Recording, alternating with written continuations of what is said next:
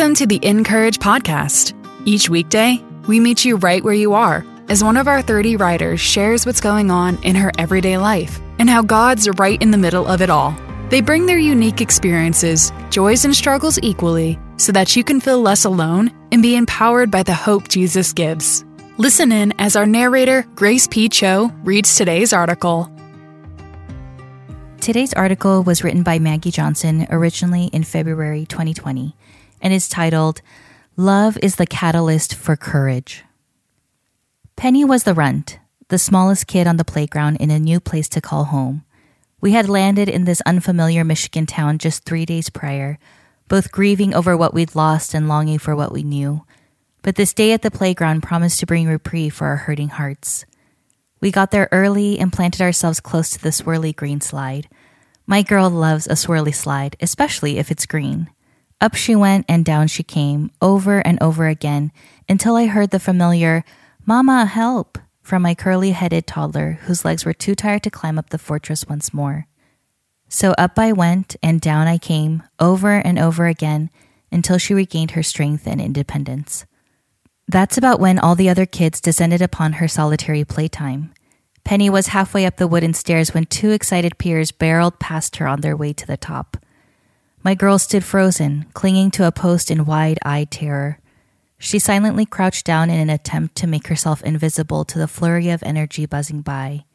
As soon as the coast was clear, she called out with tears streaming down her face. Still crouched in her corner spot, I swooped her up and carried her to a nearby bench.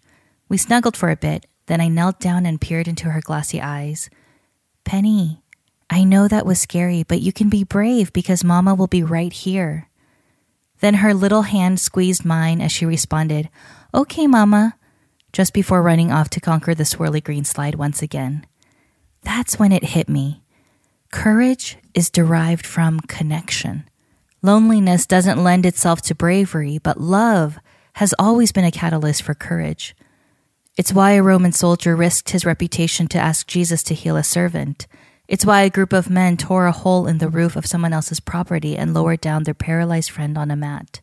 It's why Peter walked on water. It's why Jesus gave up his life. Belonging begets bravery. For the longest time, I didn't think I belonged anywhere or to anyone. Isn't that the enemy's favorite tactic? We are more easily discouraged and defeated when we're made to feel alone. The power of community is that it infuses courage to show up for the life God has given us. So the enemy knows deterrence begins with isolation. There's a woman in the Bible who experienced this dichotomy firsthand. She was a Samaritan, despised by Jews, but more than that, she was ostracized by her own people. Her lack of connection colored the way she walked through the world. John four six tells us she traveled to the community well to get water at noon, which would have been unusual since it's also the hottest time of day.